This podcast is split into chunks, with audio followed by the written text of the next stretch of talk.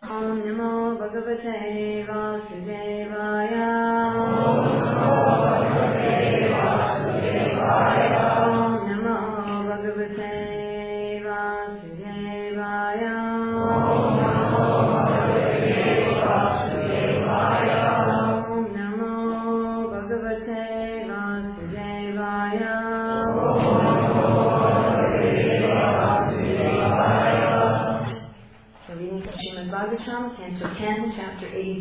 83, Draupadi meets the Queens of Krishna, Text 41 and 42. Na Ayam Sarvi Samrajyam Swarajyam Bhojam Abhyuta Vairajyam Parameshyam Cha Anantyam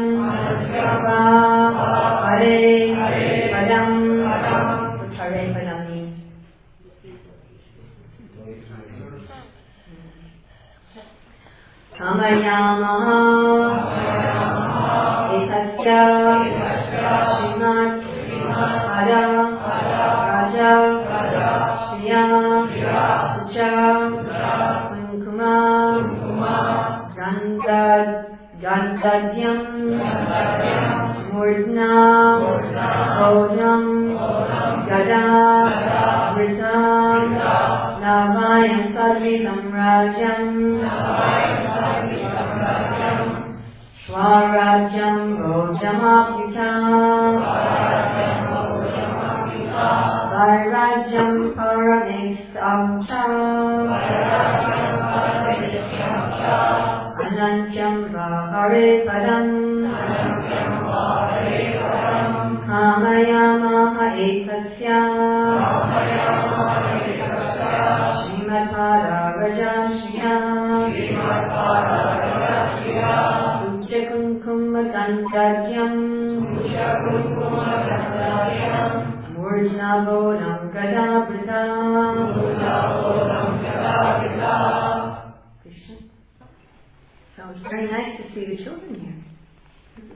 don't come during the week, huh? Only on the week.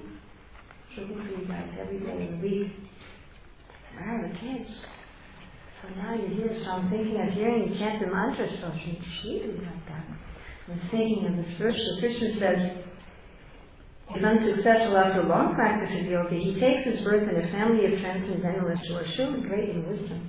Certainly such a birth is rare in this world. Birth in a family of yogis or transcendentalists, those with great wisdom, is praise-hearing, because a child born in such a family receives a spiritual impetus from the very beginning of his life. So you're very, very lucky. Very nice. Can't have an international society without children. You can have an international monastery for Krishna consciousness, but you can't have an international society without children. Children are the life, just like the Aghasura. He decided that if he killed all the children, then all the residents of Vrindavan would die, because the children are the life. So in any society, the children are the life, they are the future. When Prabhupada was asked, well, how will this movement go on without you? He did not say, because we have a lot of buildings. He did not say, because my disciples will initiate. He did not say, because we're distributing our books. He said, because we have our school and house. And that was his answer. I'm sorry. And also that uh, Prabhupada was one time criticizing the Americans, saying the Americans are spreading their culture all over the world, very successfully, I might add. He said, but their own children are becoming hippies. Like I was just listening to Shiva Maharaj's podcast the other day. He was saying how now there's 250 million guns in America. And so many shootings. So why does everyone want to become like America? I don't really understand it, but anyway, there it is. He said their own children are becoming hippies, so the, the youth of America, not all of them of course, are becoming spoiled. So if Americans cannot train their own children, he said, how can they try to import their culture to others? So that is cheating. So if we're trying to spread Krishna consciousness to others, first we must spread them to our own children. Does that make sense? Huh? And that is the life of the community. And the children when they're welcome in the temple, when they're engaging in such nice service like praying in Mridanga, like an expert. Okay. How old are you? Ten. I thought you were pretty twenty. Oh, you're the one. How old are you? Nine. You only nine? How long have you been playing like that? Um, about two months. Oh, you're joking. That's awesome. Amazing. Just think what will happen after playing for two years. You'll be able to transform the world with this sankirtan. So thank you very much. Okay. Now, you notice we didn't have room here for the translation, but the devotee who wrote the verse on the board, he, he knew what I was going to talk about somehow, even though I didn't tell him. So he just wrote up here the glorious dust of Lord Krishna's feet. And somehow he picked up the theme that I was going to talk about.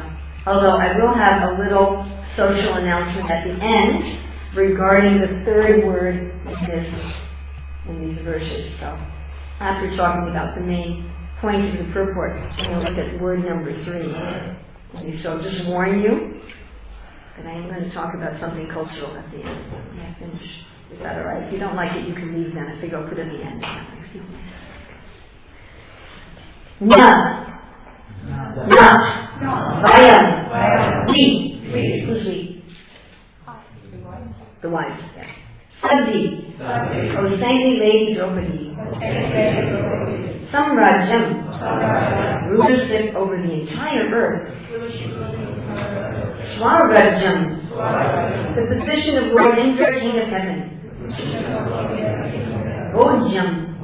Unlimited powers of enjoyment. Api Uta. Even. Vairajam. Mystic power. Paramatyam.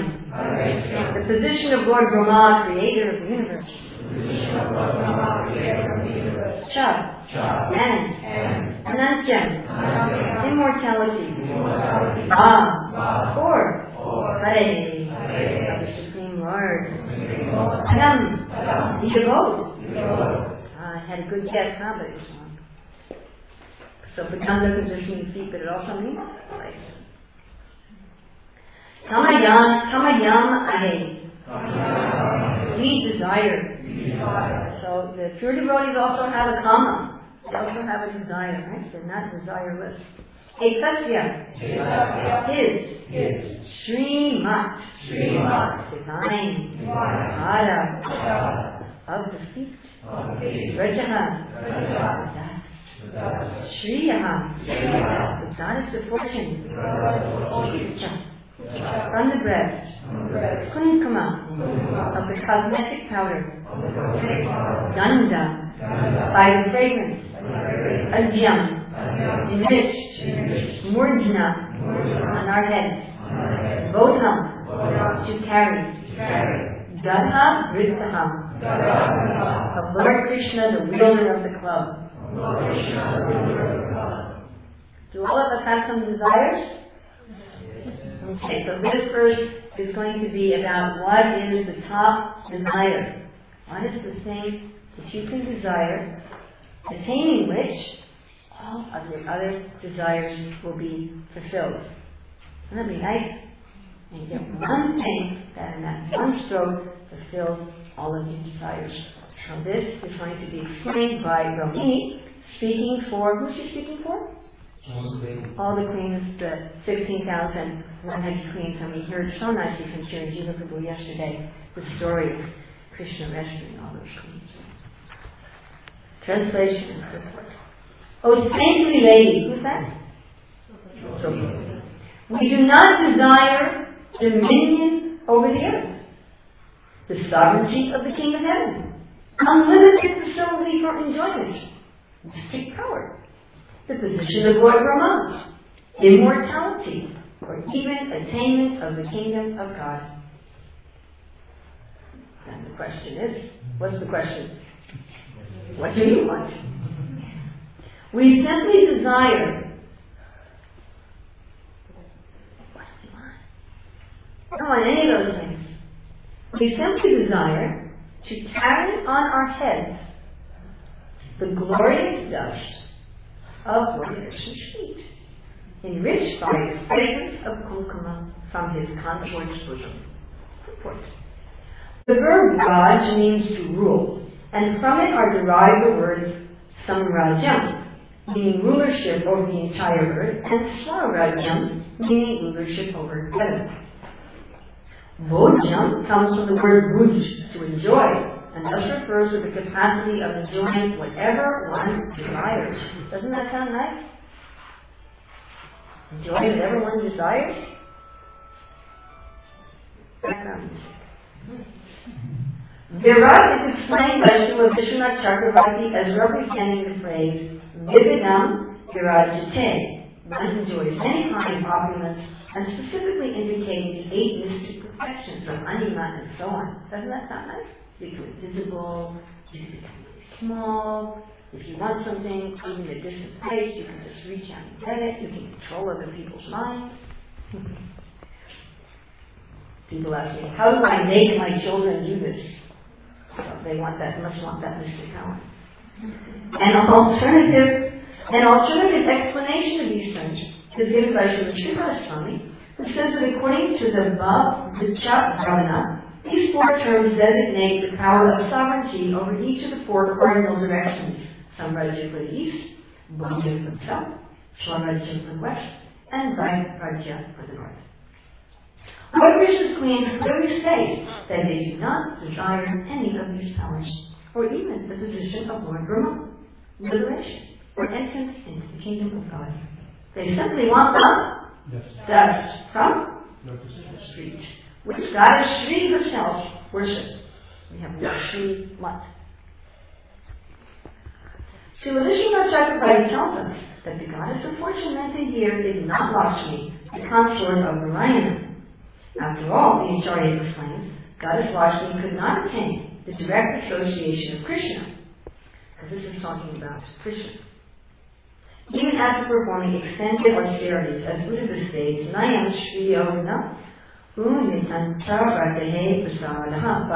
1047 Rather, the Shri referred to here is the supreme goddess of fortune, identified by the Brihad Gautamiya Tantra Devi Krishna Mahi Prokta Radhika uh, Parvati Sarva Lakshmi Mahi Sarva Kalki Sammohini Para. The transcendental goddess Srimati Radharani is a direct counterpart of Lord Sri Krishna she is the central figure for all the goddesses of fortune. She possesses all the attractiveness to attract the all-attractive personality of Godhead. What a nice sentence. She possesses all the attractiveness to attract the all-attractive personality of God. Isn't that nice? She possesses all the attractiveness to attract the all-attractive personality of God. Mm. She is the primeval internal potency of the Lord.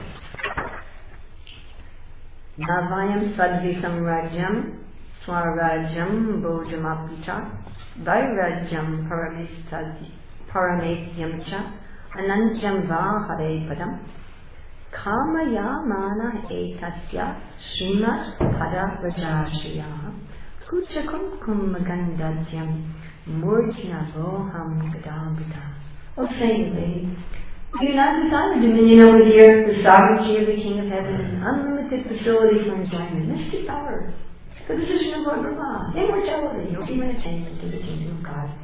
We simply desire to carry on our head the glorious dust of Lord Krishna's feet, enriched by the fragrance of the kumkuma from his conscience. So this uh, this theme is carried over to some extent into the next verse. So tomorrow we'll talk more about the position of Srimati Radharani and the position of Vaikuntha or Dwarka versus Vrindavana. In fact, these three verses, 41 through 43, are referenced in the Bhakti Rasamrita Sindhu commentaries of Jiva Goswami Vishwanath Chakravarti Thakur as evidence that the happiness of worshipping Krishna is beyond the happiness even of liberation or even of Vaikuntha. And they're specifically comparing Vaikuntha and Vrindavana and there's a little secret about the relationship between the service of Vaikuntha and Vrindavana, which we will talk about tomorrow. Krishna will, if we're here, and the world is going on. We'll talk about that tomorrow. So today we want to focus on what is the best thing to desire. Do you know that picture, the painting in the, um, at least it's in the old editions of Bhagavad Gita, of the banyan tree from the 15th chapter? Some people here just desire to sleep like Muchukunda. Because they've been doing so much service for Krishna. You know, Muchukunda went with the demigods. Look, Muchukunda went with the demigods and he was fighting against the demons. And after doing that for thousands of years, he was really tired. So if you've done a lot of service and you're really tired, would you please go to your rooms and go to bed? okay. And if you want, if you're, if you're not that tired, then would you stand up or sing us a song or something like that? Thank you very much. Now you're allowed to go to your room and go to bed, and maybe you will even get the benediction that anyone who tries to wake you untimely will be burnt to ashes. no, you'll wake up and maybe Krishna will be in your room waking you up. You never know, you know. Okay. So everyone is desiring something. No one can be without desire. Descartes said, I think, therefore I am. He was trying to find what is the basis of everything. What is the one thing that we know for sure? And he said, the only thing I know for sure is that I exist. And I exist because I think. The thinking is not the basis of existence. Other readers that probably don't think very much? Hmm? Probably don't do much thinking. What is the basis of existence? Consciousness, which is exhibited by what? What's the main symptom of consciousness? So, Consciousness is the symptom of soul. What is the symptom of consciousness? How do we know that somebody is conscious? They do what? They feel, they desire. They do thinking may not happen very much, like as I say, the lower life forms probably don't do much thinking. Probably a little bit, but not much. But they do have desire. Desire is the most essential aspect of a living being. She's saying, Kama Yamaha. Kama, we have some desire, and kama can also mean lust. It's a very intense desire. Not just, oh yeah, you know. Like when I came here to Australia, I was thinking, it'd be nice to see a kangaroo. I got this, I didn't, and so I said that to one devotee. They said, we can take you to the zoo. I said, no, I've seen kangaroos in the zoos before. I want to see one in the, you know, hopping around. And when I was in New Govardhan, I got to see a wallaby. You I was walking to the temple at 8 o'clock in the morning. There was a wallaby on the side of the road hopping away. I said, Thank you, Krishna. I got to see my wallaby in Australia. Now, that, but that's not a kama. Okay, that's not some intense. It was like, oh, it'd be nice to see king. It's not like, oh, I gotta see a kangaroo. you know, it's not like that. Well, what he's talking about, kama, is a very intense desire. Krishna explains in the second chapter of Bhagavad Gita, by contemplation one becomes attached and one gets this kama, this intense, intense desire. So instead of intense desires that are the nature of that are the nature of the soul and are the evidence of the existence of the soul. So we are often desiring things that are not leading to our full satisfaction. Right? So there's a little exercise I do. I learned this from Tamal Krishna Maharaj. And uh, it very nicely illustrates what should be the basis of our desires. Okay, you all ready to do a little exercise, little mental exercise? Okay, everybody ready? Alright. I'd like us all to think about everything we've ever desired. Okay? Mine feels like a whole football stadium. Okay? All the material, not the spiritual side, all the material desires that you've ever had. Right? Think of them like a long wish list. You know, like a Christmas list, a long shopping list. You bring them to the shop with the material energy. Now, I want you to think of what percentage of those desires you just didn't get filled at all, and fulfilled at all in any form whatsoever. It's like you went to the shop and they just weren't, they just didn't have the item in stock, so you didn't get it in any form. So, what percentage of all the material desires that you have did you just not get fulfilled at all? Anybody? Somebody? Ninety-nine. Percent. You got some bad karma. not fulfilled in Just didn't get them at all. Somebody else? Sorry about that, mate. I'm learning. Somebody, somebody else? What percentage of the desires that you had you just didn't get fulfilled? Somebody else. Thirty percent. Okay. Somebody else. Fifty. So half. You understand percentages mean? Somebody else? No? Okay. So now let's put aside all those, whether it's 99 or 30%, all those. Now we're left, we're at the shop, we got our material desires in the shop of material energy, and the ones that they do have in stock.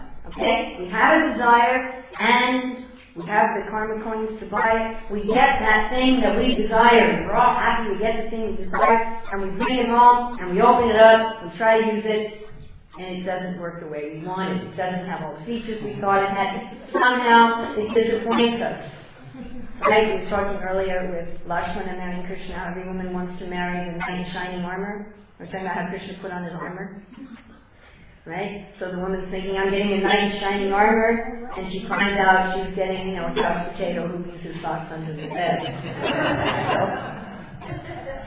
So now what percentage of the things that we desired, we desired them, we got them, but they were disappointments. They were disappointments. So what percentage of the things that we wanted and got were disappointments? Somebody? Hundred percent. Never were satisfied with anything you got. Okay. Somebody, you're out of the game now. okay. Somebody else? What percentage of the things that you desired and you want were disappointments? Somebody? Seventy? Okay. Twenty? Eighty percent? Sixty? Okay. So now we're left with the things we wanted. We got them. Except for you. And they're perfect. exactly what we wanted. So I had a Toyota van like this. I love that van. It was great. It had a lot of room you could park, a lot of room inside, but it was small. You could park it in a regular space. It had plenty of room for the whole family and a few more. We almost always had a few more. And uh, all of our suitcases and trunks in the back. It maneuvered really easily. The seats could go down completely flat and form a total bed, so we could use it to camp out. You know, if we were traveling to festivals. It had screens in the windows. You could put in screens and sleep in there. It was just fantastic. Had great petrol mileage. Never needed repairs. I actually love that van. And one day, my daughter and I were driving the van. And this young man was late to work and didn't stop at a stop sign. It's a true story, folks. He didn't stop at a stop sign, and he smashed into my Toyota fan. Okay. How many of the things that you wanted, you got them, and they were perfect? How many of those did you get to keep? How many of those things do we get to keep? How many? Nothing. How many? Nothing. Zero, right? Zero. Zero. Percent. It's pretty bad. There's not one single thing in this world that we want, we get, is perfect, and we keep it. Not one. One of the devotees asking me the other night, I said, the materialist say, you're saying the materialist, everything is temporary, but your happiness is also temporary. What's the difference? I think that's for the beginner in Krishna consciousness. Spiritual happiness comes and goes. I missed the Sadhana Bhakti, I missed the Bhajan Kriya. Sometimes you're feeling spiritual happiness and sometimes you're not. It's before we're free of most of our anarthas.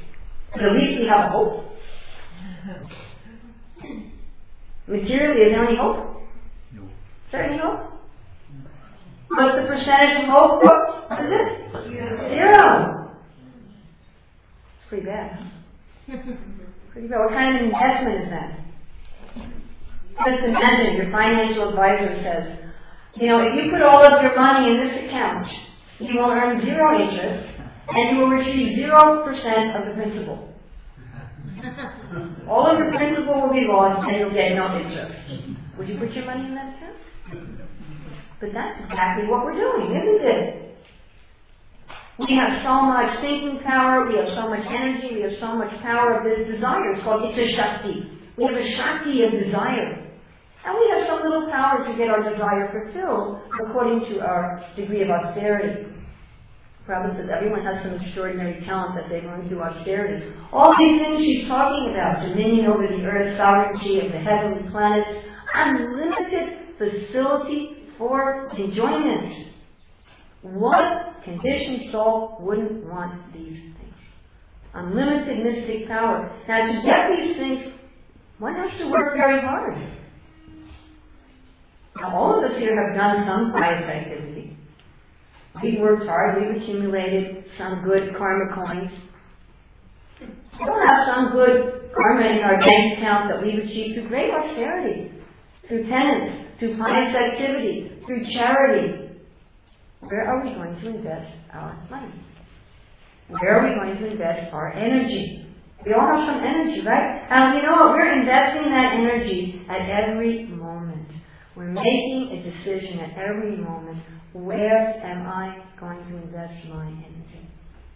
What am I going to put as my goal? Because you know what? We do achieve the goals that we set, don't we? That picture of Shoyoga was saying in the Bhagavad Gita the banyan tree, what does it show? That that tree is all on the water of what? Desire. Desire. So Krishna explains that he smells the desire in our heart, just like someone can smell the aroma of a flower by being near it. And then what does he do? Nijanachanam, Chaitanya Eko Bahunam Yo Vidadati Kama. Again, we have this word kama. This is fulfilling all of our desires. You say, he's not fulfilling all my desires. I just went through the little exercise and 99% of them weren't even fulfilled. What he does when we have a desire is he gives us the intelligence from within as to what to do to earn the right to get that desire. Engage in this activity and this activity, and if we follow his instructions, we'll gain the karmic credit to get that desire. Does that always happen in one life? No. So if we're desiring these things, we may not achieve them in this life. But we can use that karmic credit to achieve them. And then what will we have at the end? What do we have? What are we left with? Zero. We're left with zero. We don't get to keep any of it. First of all, we desire a bunch of things that we don't even like once we get them. think, why did I want that? And then the ones that we, we think, yeah, that was a good thing, we don't even get to keep it. And even the perfect things, do they give us full satisfaction? You think my Toyota van gave me unlimited bliss? even the perfect things aren't perfect. Are they? No. What are we spending our energy on? This is a minute by minute choice. We have free will. We have free will. We can decide. No one else can do that for you. It's not that if we're giving all of our desires to the temporary, unsatisfying things of the world, anicca, sukkham, dukkhalayam, sashvatam, that somehow Guru and Krishna are just going to pop us back to the spiritual world anyway. Frankly, if they did, we would just leave again. We'd say, no, I want something else. Right? As we did on the Marshall trip many, many years ago. If you took a materialistic person and put them back to God, they'd say, oh, a bunch of hard Christians. In fact, if we have intense desire, then the spiritual world is manifested here. What makes this the material world? From Krishna's point of view, spirit and matter are the same. What makes this the material world? Our consciousness. Why do we have that consciousness? Because we want it. You can't engage in material activities without materialistic consciousness. It's impossible because you see Krishna everywhere. You can only engage in these things, rulership over the earth, mystic power. You can only be working for them if your consciousness is covered by an illusion. As soon as the illusion was gone, you see it's a bunch of zeros. Who would play a computer game if all they saw were ones and zeros on the screen? You wouldn't. If we looked at the world and saw just a bunch of protons, neutrons, and electrons, we wouldn't try to enjoy it. Or if we saw that it's Krishna everywhere, we wouldn't try to exploit him. So because we have these desires, therefore we're covered. It's not that because I'm covered, therefore I have these desires. It's not Krishna's your fault. You're the one who's covering me. And if you took off the covering, then naturally I would desire you. He says, no, you're asking me for the covering.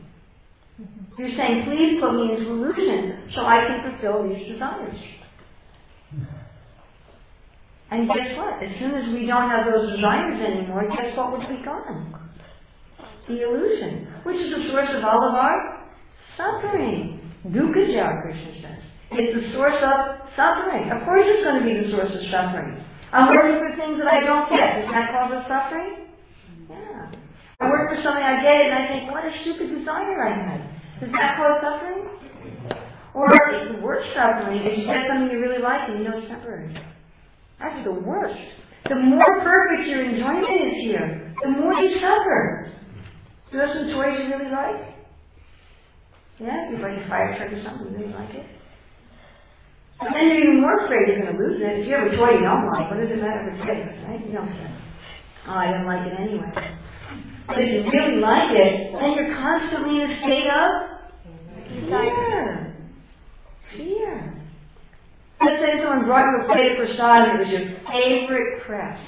Okay? Krishna would do that, by the way, in the spiritual world. He sends Yasoda into the kitchen for something else, and while she's gone off his plate, he takes all of the favorite crepes of all his devotees and he gives each of them what they most desire. But let, let's say for breakfast now, let's say Krishna was serving out breakfast. Chaitanya Mahaprabhu, he does that too. And he walks around to all the devotees and gives them each their favorite crepes. So maybe maybe uh, Sri Chaitanya Mahaprabhu, he's serving out breakfast, so you're each going to get your favorite crepe. Okay? Just, just imagine that plate in front of you. Every, everything you really like. Okay, but Shanjiv was talking about yesterday the devotees in the Soviet Union. So just imagine now we're a devotee in the Soviet Union when the devotees were always in danger of being put in jail or something, right? So you've just gotten a plate of your favorite stuff. But you kind of see out of the corner of your eye that there's a KGB officer standing behind you. Right? He says, I have a warrant for your arrest. You're like, do I get to finish my Golovkin? Because I don't know, as soon as I get the phone call, I got to arrest you. So I'm just waiting for the phone call on my mobile. So you don't know. Do I get to take one bite, two bites? Do I get to finish it? When is it going to go? So we're living in that constant state of. So the more that we want something, the stronger the fear is. Prabhupada says, like sweet with sand. We don't know. Could any of us die at any moment? You can sit in there soon. We have a heart attack still. No? Does it happen? Is it going to happen to us? Possibly. For sure, death is going to happen to this body. 100%. We just don't know when and how. The KGB officers standing behind us at every moment. So, you know, what kind of enjoyment is that? What kind of enjoyment is that?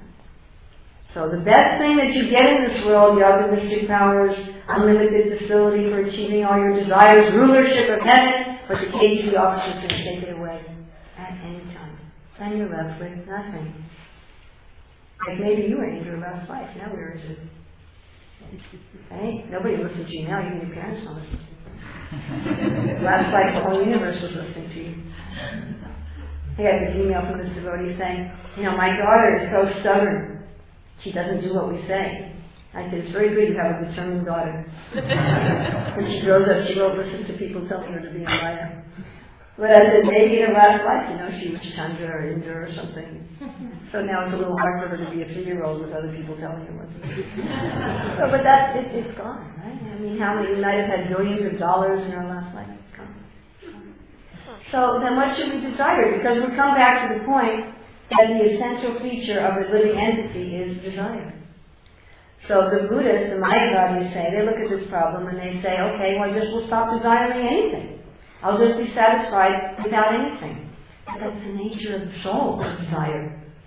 So it's really funny here. What are they desiring? They're desiring dust, pit dust. Doesn't that seem like a funny desire? You know Krishna Maharaj desired? He desired millions of years.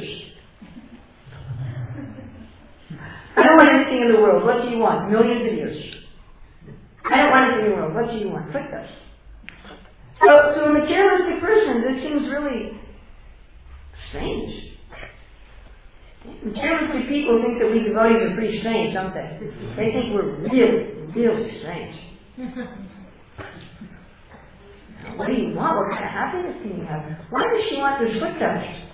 Of course, she wants Krishna's footsteps generally. Do we want the, the dirt that's on the bottom of people's feet? You have bare, you have bare feet. So usually we're not very interested in the dirt that's at the bottom of feet. We tell them, we say, wipe your feet. we don't say, would you please come in and scatter the dirt at the bottom of your feet? Or put a seed of putting in our hair.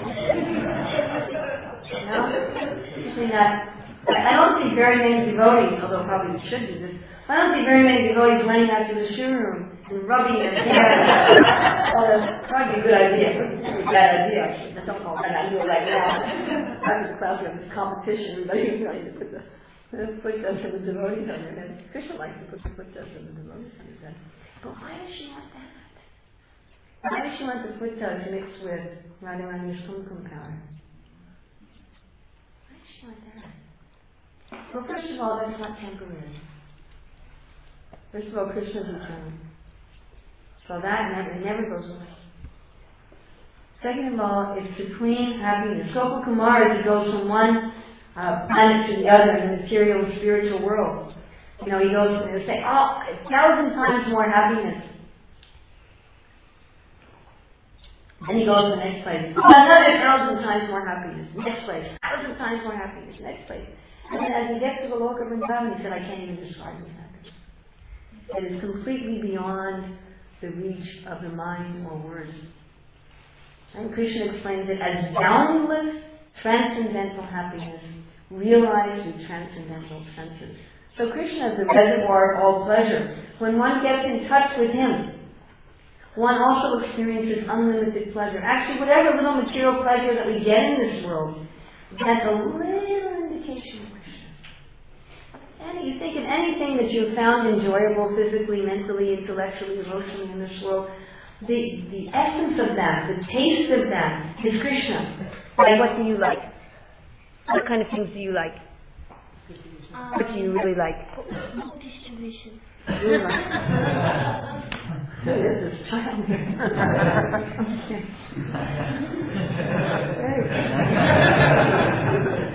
I was asking a material question, just see. You step into the lead on those Are you studying, really? Wow, you planning on being like running the whole ISKCON society? Something, you know? Take it, who's your, who's your parents?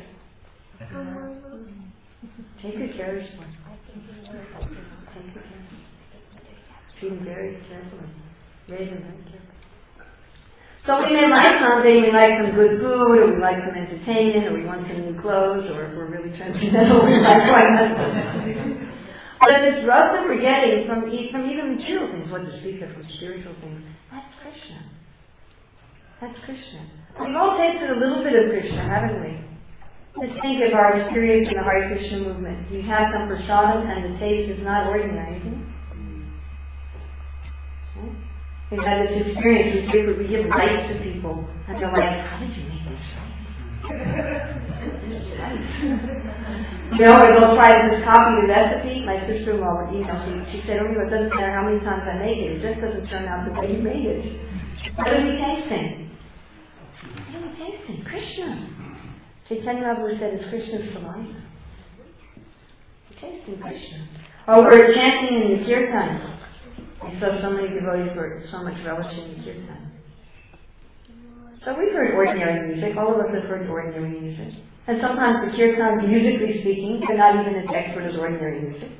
But what is that pleasure we're getting? What is that?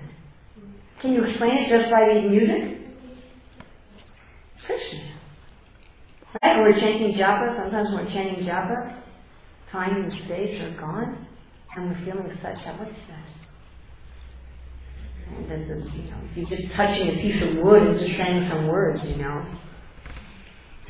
Can't be explained, my point is it can't be explained materially. You see the beauty of the deity. It's not like you see beauty in the paintings. It's not just like, you may get some happiness from seeing an art exhibit. We experience such much greater happiness, don't we? Don't we experience some happiness that we can't explain materially? Oh, you're happy because there's so many flowers. No, there's something beyond that. I can go to a flower show, mm-hmm. you know, and there's some happiness. So what is that we're, we're tasting? When we're seeing the deity, when we're distributing growth, when we're eating prasada, so that you're cleaning the toilets at the temple, and you're overwhelmed with this incredible happiness. Obviously, it's not coming from toilet cleaning. what are we experiencing? We're experiencing Krishna. And it may only be a shadow. It may only be a little, little tiny bit of a shadow. Just imagine how much ecstasy there is in Krishna. And it's ever expanding. Even Krishna is always expanding his happiness. He looks at Radharani and he feels happy. And his happiness increases and his beauty increases and she looks at him and when she sees his happiness and beauty increases, her happiness and beauty increases, and he sees her happiness and beauty increases, his happiness and beauty increases, and so on and so on. And his happiness is always, and it's full of variety. It's not just like this, yes, I'm happy. Okay? Sometimes the happiness manifests as anxiety. Oh, Krishna's calling me, what's going to happen to? Sometimes the happiness manifests as crying. Manifests all different varieties of happiness. So it's eternal, it doesn't stop, it's boundless. The nature of the happiness is boundless, it doesn't stop in time. And it's fully satisfying. Lord Kapilajay says that Krishna takes whatever form the devotee desires. He actually gives himself to the devotees. And Krishna says that once you gain this, you think, there's nothing better. Sometimes people might think that materially for a moment. You know, they get their fancy house, their fancy car, they have their MBA, they have their beautiful wife, and their kids are getting scholarships, and they think, oh, nothing better than this. How long does that last? You know, the plumbing in the house doesn't work, and people are envious of you because you have your MBA, and your kids don't turn out that good, and your wife yells at you because you didn't fix the car. And, you know, and then, then you think, "Ah, I thought there was nothing better than this. But this is nothing better than this. So the whole purpose of our Krishna consciousness movement, what is the purpose of our Krishna consciousness movement? It is to purify our desire. That's it. That's what Krishna says in the 12th chapter. But the whole purpose of performing sadhana bhakti or bhakti yoga is to develop itcha or kama. So everything we're doing at every moment we're desiring something. We are never desireless. We are always desiring something at every moment. So while we are chanting our japa, what is our desire? That's what Krishna's hearing.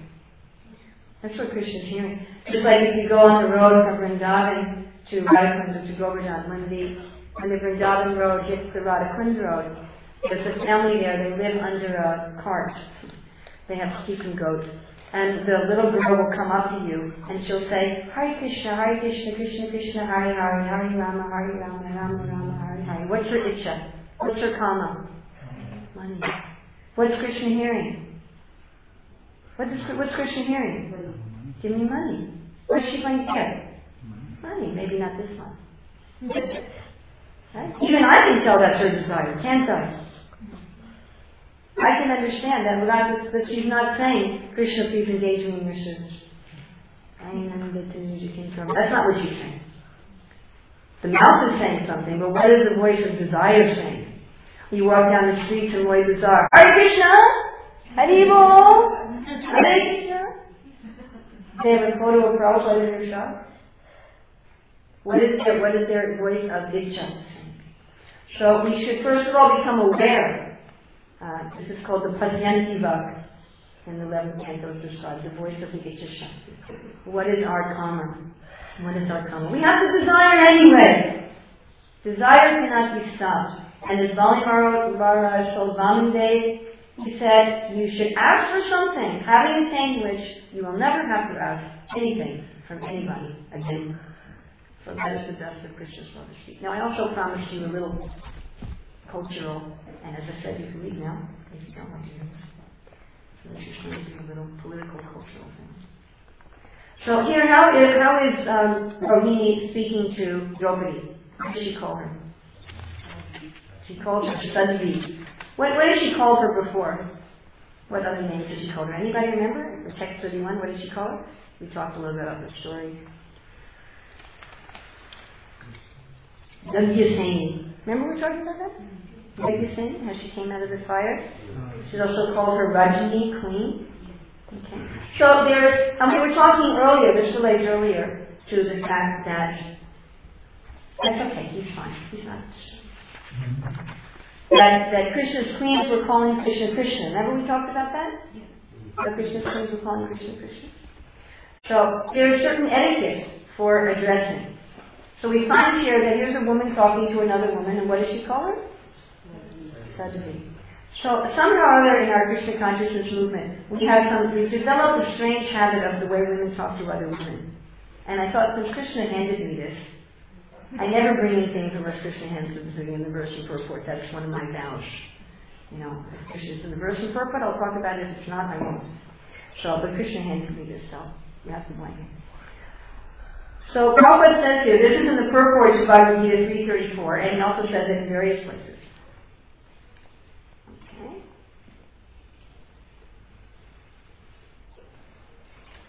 For example, sex enjoyment is a necessity for the conditioned soul, and sex enjoyment is allowed under the license of marriage ties.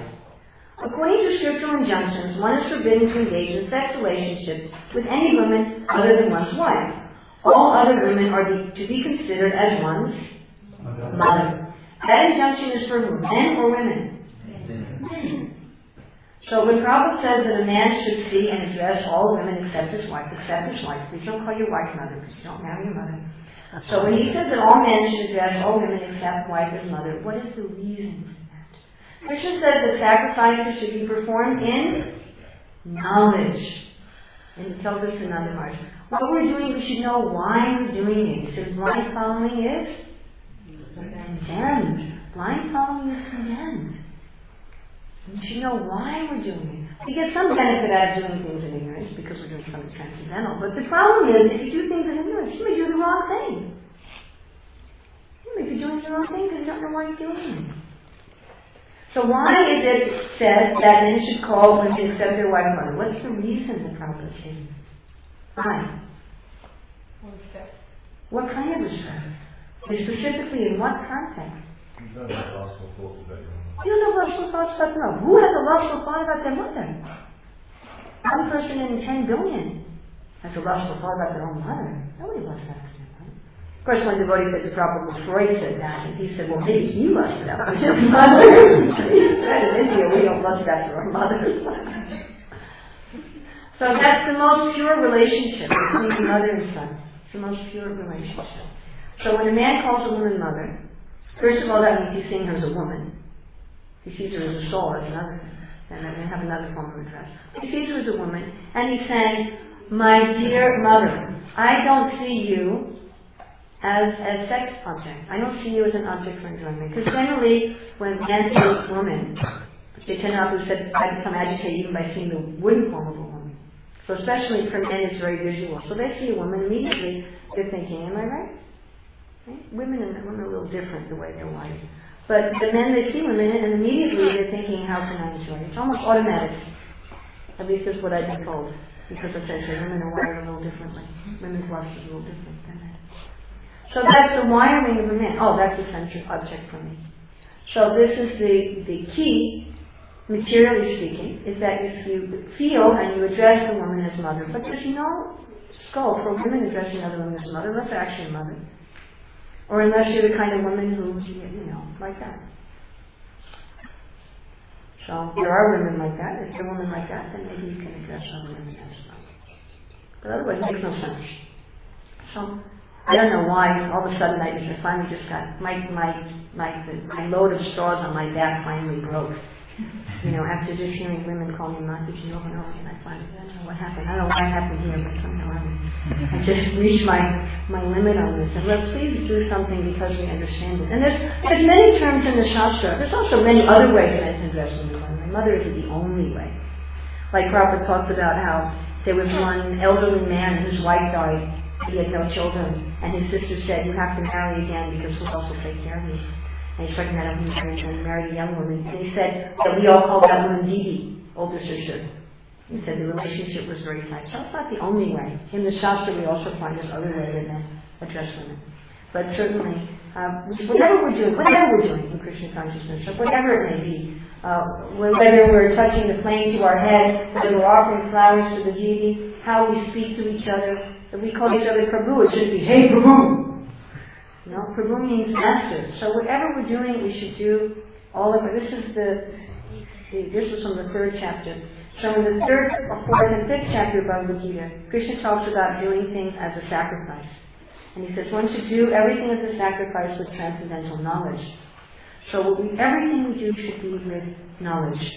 Again, you can do things ignorantly, you'll get some benefit. But then there's always a chance that we'll twist things. And it will do things, we'll apply them wrongly. Right? It'll become just ritualistic. And then, frankly, we can become like, you know, happens with every other religious system. It starts out as a spiritual system, and gradually it becomes ritualistic, and people don't even know why they're doing anything anymore. And half the time then they do things that aren't even in their scriptures because they don't even understand what they're doing. So this is just one little symptom of this.